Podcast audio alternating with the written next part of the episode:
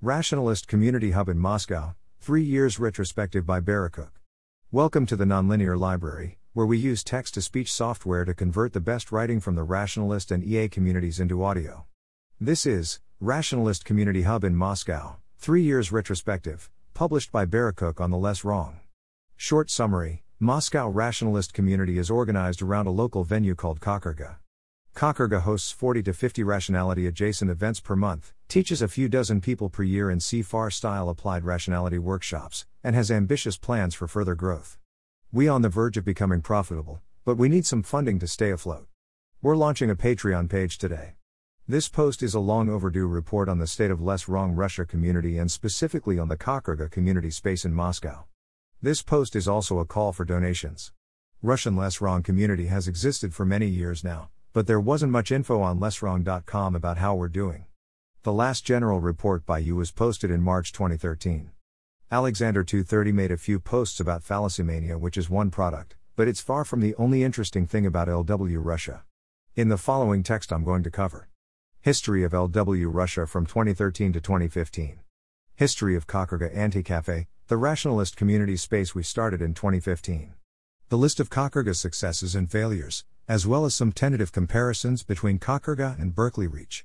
Our current financial situation, which is the main reason I'm taking the time to do this right up now. Current state of Russian and Moscow community. Here's a short description of LW Russia and LW Moscow in its current state. Our Russian Slack chat has 1,500 plus registered members, 150 weekly active members and 50 weekly posting members. LessWrong.ru has a few hundred posts from sequences and other sources, for example from SlateStarCodex, translated by volunteers. LessWrong.ru gets 800 daily unique visitors. There's also a wiki with greater than 100 articles and a VK.com page with 13,000 followers. There are regular meetups in St. Petersburg, hard to measure, they had a few pivots in their approach in the last few years, and in Yekaterinburg. Our Moscow community hub, Kocherga, which is the main topic of this post, hosts 40 to 50 public events per month, 45 events in June. The attendance varies from 3 to 5 visitors for smaller events to 20 to 30 visitors for larger ones. We have ties with a local skeptic society, critical thinking crowd, pop science communicators, a local systems management school and a local transhumanist community. In the following text I'm going to talk mostly about LW Moscow and Kocherga, because that's what I'm involved with and that's what occupies most of my time. I've been working on Kocherga full-time since 2015, funding it by myself, and I'd love to be able to keep doing it indefinitely. Some more specific stats about Kocherga. We get 1,000 non-unique visits per month.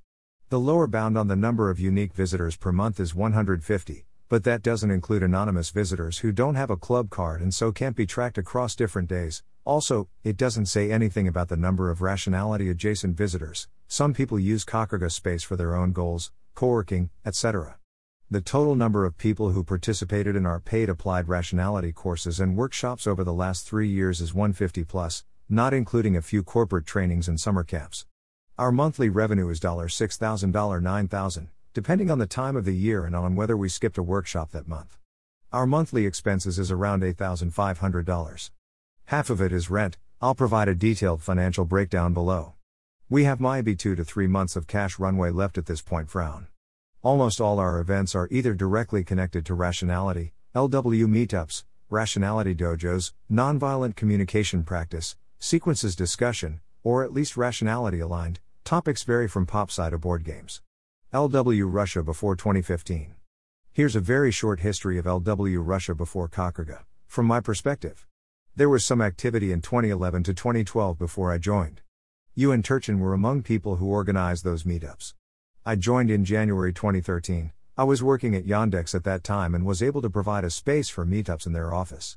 2013 and 2014 were a period of a big growth. We started with 8 to 10 attendees per meetup and grew up to 30 to 40 and sometimes 50 attendees by mid-2014.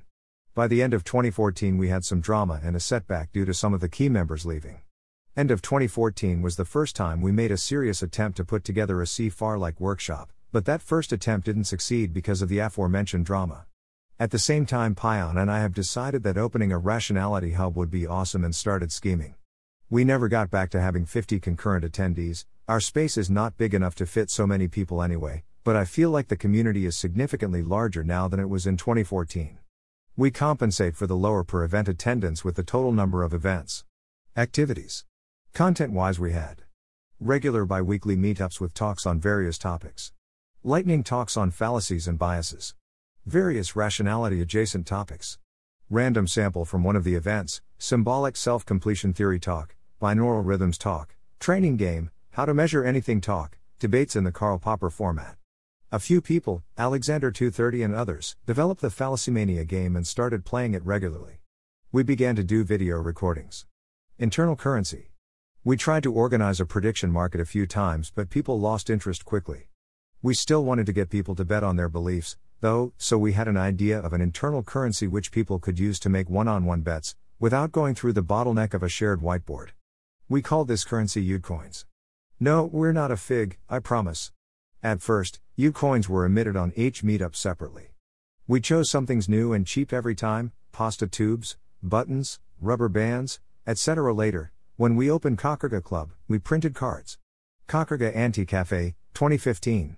We got all preparations in order and found a relatively affordable venue to rent by August 2015 and opened it to the general public in September 2015. I covered the initial spendings and most of the following losses from my savings. I had a stock option bonus from Yandex, about $50K 100K in total, and that money was the reason Kocherga could exist for the last 3 years. By the way, the name Kocherga means fireplace poker and it's a reference to the Wittgenstein's poker incident. Location. We're located in a semi-basement with 4 rooms. The lecture room, 50 square.m, the largest one. It fits 20 people comfortably and 30 to 40 people whenever necessary. The Geb room, 30 square.m, walls decorated with the Goedel's Portrait, Escher painting and box music. The Chinese room, 17 square.m. It had a Chinese-styled wallpaper when we moved in and we couldn't pass the opportunity. The summer room, 9 square.m, the smallest one. We installed metal halide lamps in there so it can be used for the light therapy. Moscow winters are cold and tough. You can find the photos of all our rooms here. Anti-cafe.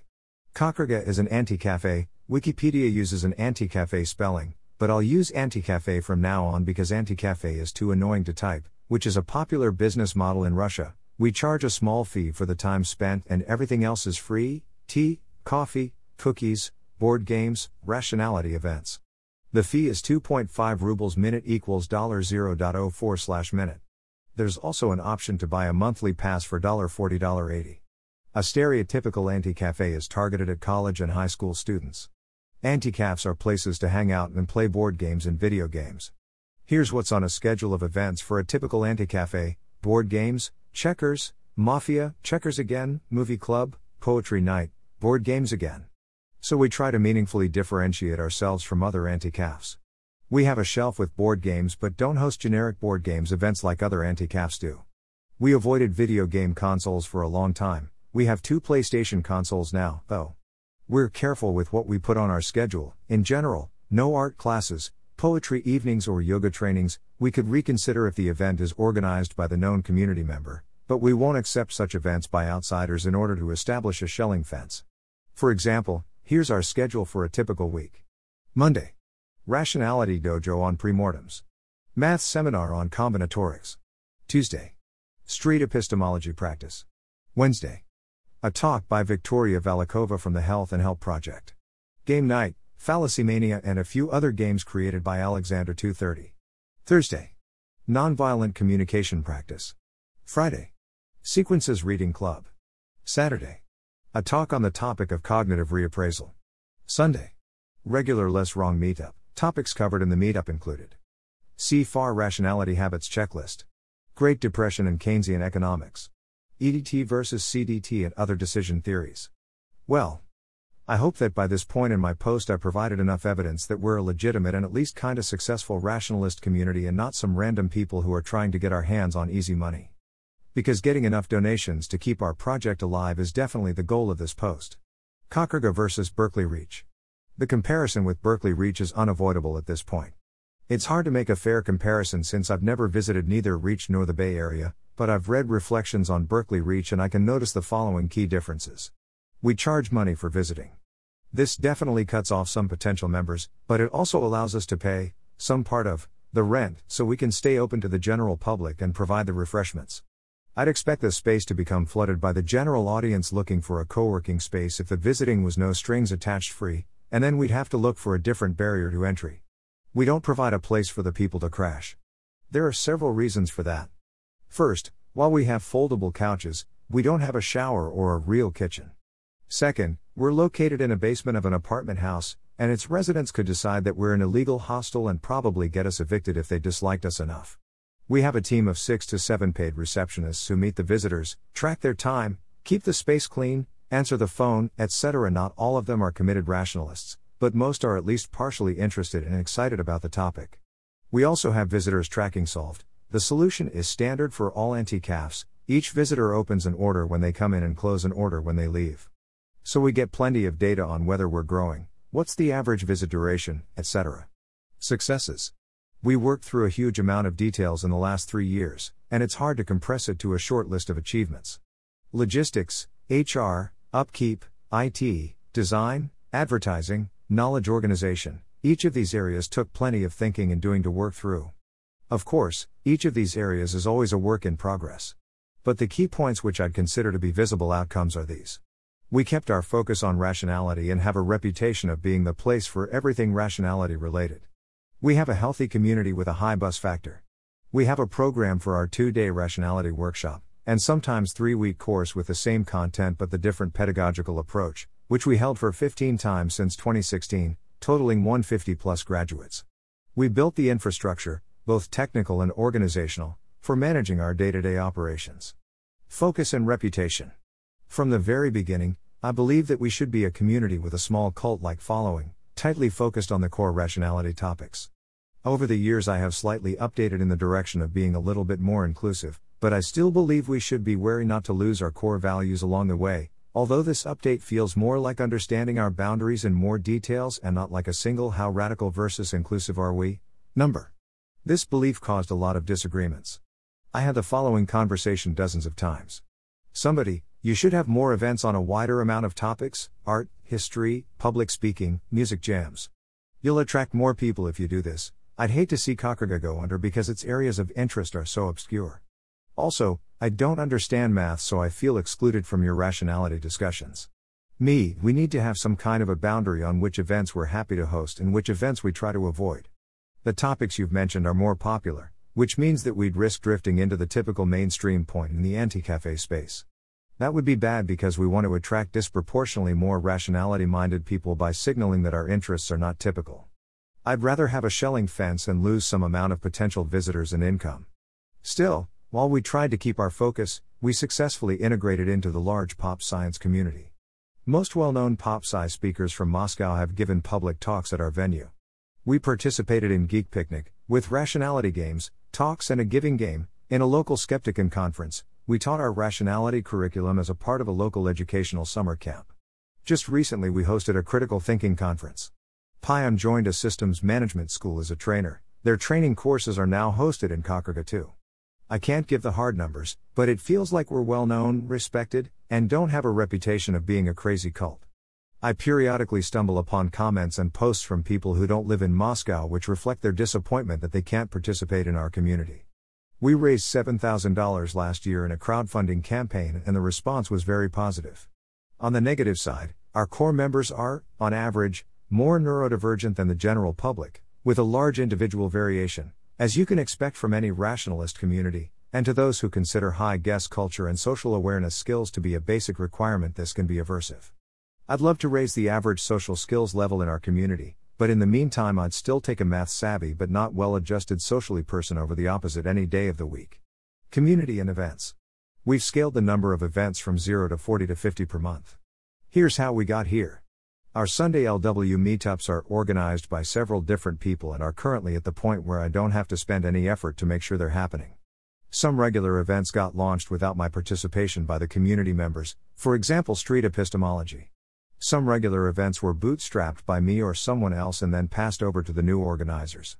For example, I lead our rationality dojos for the first 2 years, and now they are conducted by someone else. Another example, last year I ran 2 one-day nonviolent communication trainings. One guy got interested, volunteered to run NVC trainings weekly, and have been doing so for more than a year since then. I've put a lot of effort into our internal events management system. It automates the postings to 3 online services, Facebook, VK, TimePad, generates announcement images, collects the attendance statistics through the Slack bot, etc. It allowed us to cut down the time spent on each event from 20 to 30 minutes per event to 5 minutes.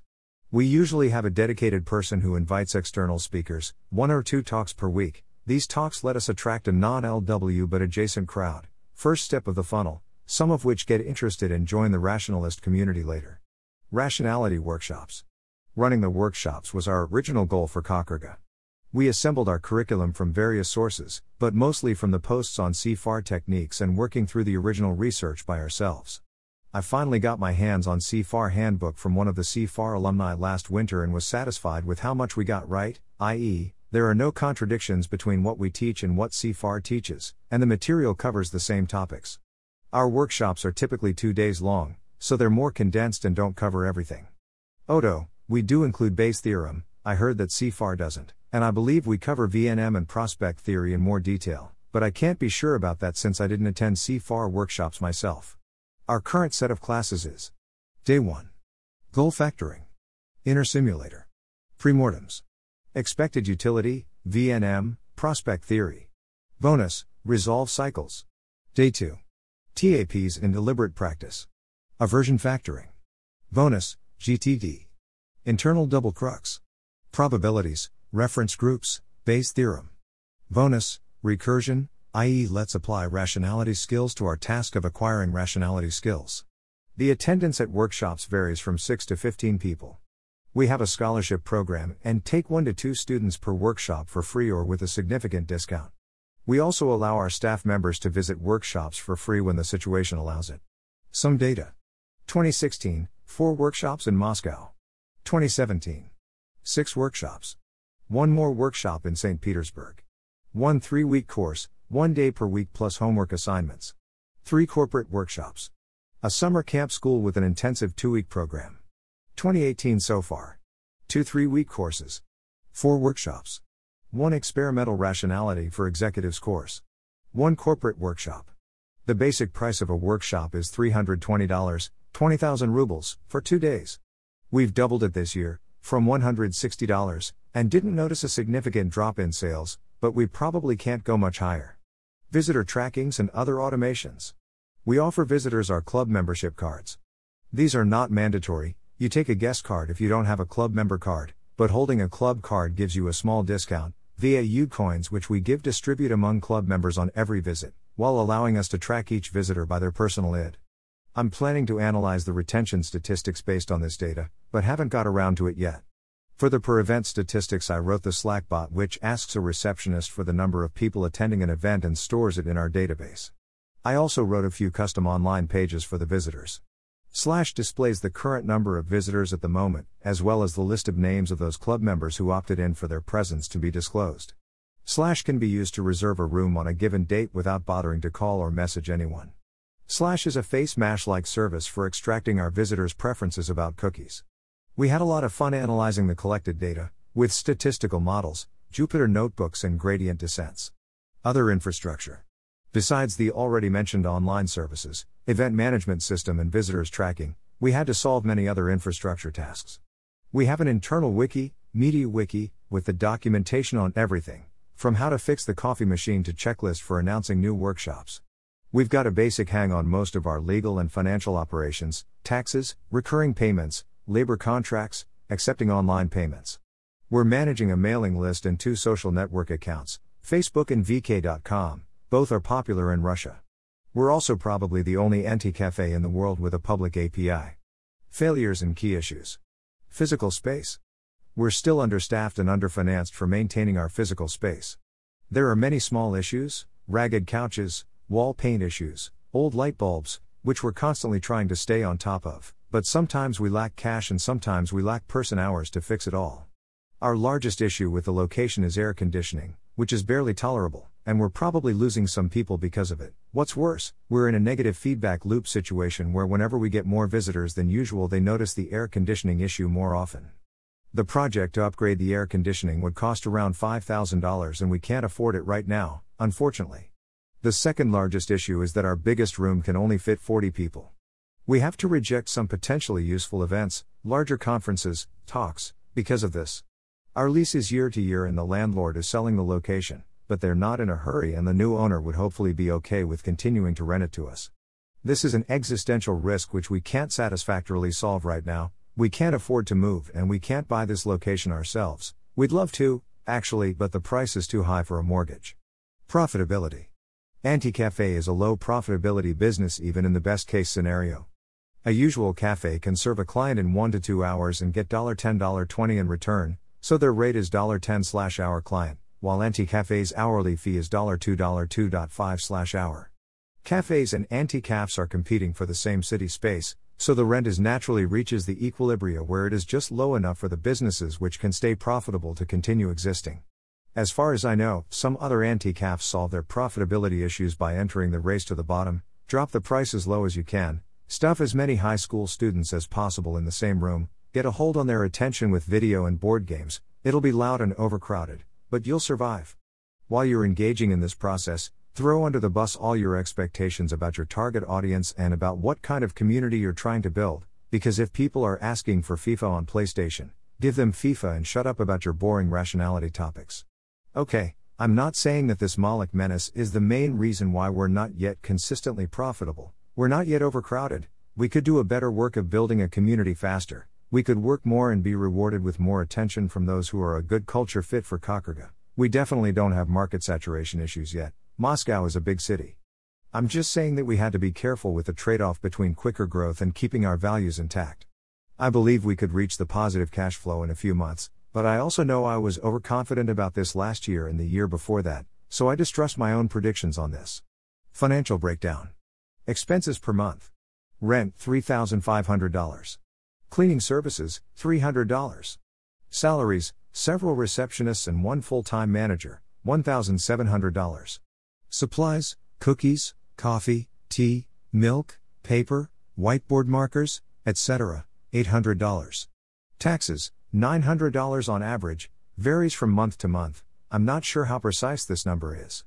My personal expenses, $1,000. Half of which is rent. I don't pay salary to myself because I'm a sole proprietor. This also means that I'm legally accountable for all our finances with everything I haven't owned, which fortunately isn't much anyway. Ongoing repairs and occasionally buying new stuff, varies from month to month, let's say $500. Total expenses, around $8,700 on average. The actual amount is something like $7,500 with 80% confidence. Revenue. Paper time revenue, $5,500, lower in summer, higher in winter. July 2018 was our best month ever, which is a good sign. Rationality workshops and other trainings, $1,500, $3,500 depending on our training schedule. Total revenue, $6,000, $9,000. So, as you can see, we've been losing from $1,000 to $3,000 per month. This gap has been decreasing over time. A year ago I considered a -$3,000 month to be bad and -$1,500 month to be normal. Right now -$1,500 is bad and from -$500 is okay, but we're almost out of money. Actually, depending on the time of the month, sometimes we're completely out of money. September is nigh. September can bring us a large influx of visitors. Especially considering that Russian translation of HPMOR will go into print and we're the main pickup point for it. There's a crowdfunding campaign going on for printing HPMOR's Russian translation which raised $70,000 so far. HPMOR is quite popular in Russia. But I'm not sure we can make it without bankrupting. We're very financially vulnerable right now and any unexpected emergency can blow us off our path. And, of course, working with zero cash runway is frustrating and wasteful. We can't invest into any long-term projects. We can't afford salaries for talented community members which would be up for the job but have to work on something else instead. We can't outsource everyday errands to free ourselves for more important work. Our future plans, assuming we stay afloat. Managing a business is a full-time job and often it's a distraction from our main mission of raising the sanity waterline and growing the community. Someone had to do it, and I still believe this was a good investment of time and effort. I'd be lying if I said I didn't enjoy it. Building an infrastructure for the community to enjoy is very satisfying. We've changed the lives of many people for the better. People meet their partners, change their careers, find jobs, read sequences, discuss and update their beliefs because of us. Still, building a happy community is not the goal. Changing the world is. We should expand much further, improve our rationality curriculum, work on teaching skills, write blog posts and books. Pion is writing a book currently. I'd love to do the same, but I'm constantly overwhelmed with all this business management work. Do some serious research, stir up more activity in the larger rationalist community in Russia, and so on. More specifically, in the next few years I hope we'll expand our instructors team to 8 to 10 people, train 300 to 500 students per year. Open a few more rationality spaces in other cities in Russia. This would be tough, but our infrastructure is solid and it makes sense to try to scale it up. Find a new venue in Moscow with more space, air conditioning and natural lighting. Remember, we're currently located in a basement. Increase our brand recognition tenfold or more.